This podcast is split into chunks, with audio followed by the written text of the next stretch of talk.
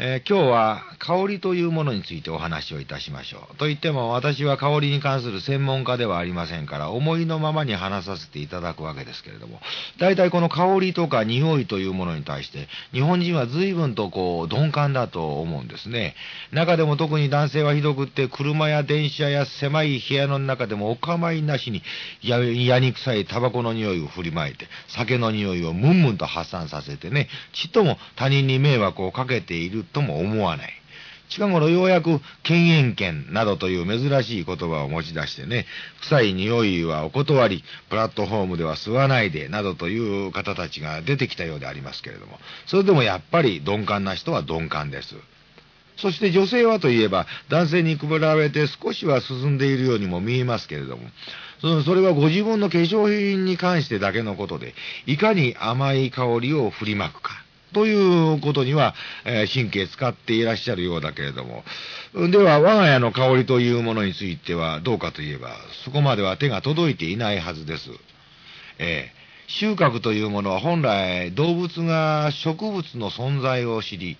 えー、その適否を判断し、異性を求め、あるいは、こう、外敵から避けるなどのためにある感覚だ。ということですけれども、えー、近頃の我々は、えー、食物はスーパーに、うーん、異性は目の前に、外敵はおまわりさんが面倒見てくれるっていうようなことでね、この、嗅ぎ分ける収穫、まるで必要なくなったようです。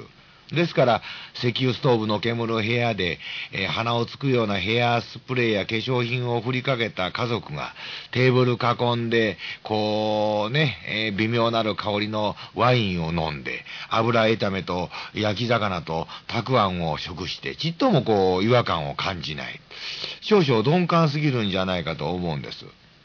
天人から見れば、そうした人間の悪臭はなんと、四十万里四方に漂っているのだと言います。ちょっと気味が悪いですね。四十万里四方。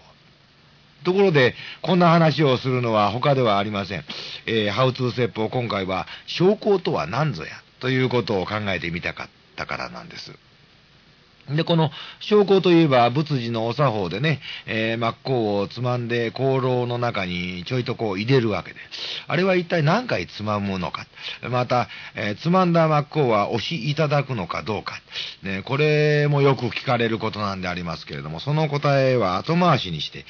またなぜ証拠というものをするのかっていうことを考えてみましょう。えー、先ほども申しましたように、人間というのは匂いに鈍感になってしまいましたが、天人から見れば不浄なるもの、悪臭憤憤たるものということになるわけですね。まして、仏様から見れば、これはもうまるで鼻つまみものでしかないもののようです。そこで、仏事を営む折には、せめて、好みの不浄なる悪臭を消すために、つまり、我が身を清めるために香を焚くのだという説があるのです。そしてまた、香を焚くとその香りによって、こう、経験かつ厳かな気分になって、心を落ち着かせて、邪念を打ち払うという効果もあります。ですから、証拠というのは、真っ向そのものをお供えするのではなくて、香を焚くということに意義があるあるわけで、真っ向をつまんで押しいただく必要はありません。しかし、いろんな宗派によってこだわりがあってね、1回いただくとか2回だ、3回だと言いますけれども、回数にこだわることもないでしょ。ただ気をつけていただきたいのは、あくまでも証拠は香りに値打ちがあるのですから、えー、狸や狐をいぶり出すような、そんな真っ向をね、安物の真っ向は使わないようにしましょうよ。えー、香を焚く場は、我が家で最も清らかで、一番良い匂いのするところにしたい。そうでないと、またまたこんな話、真っ向臭いと嫌がられます。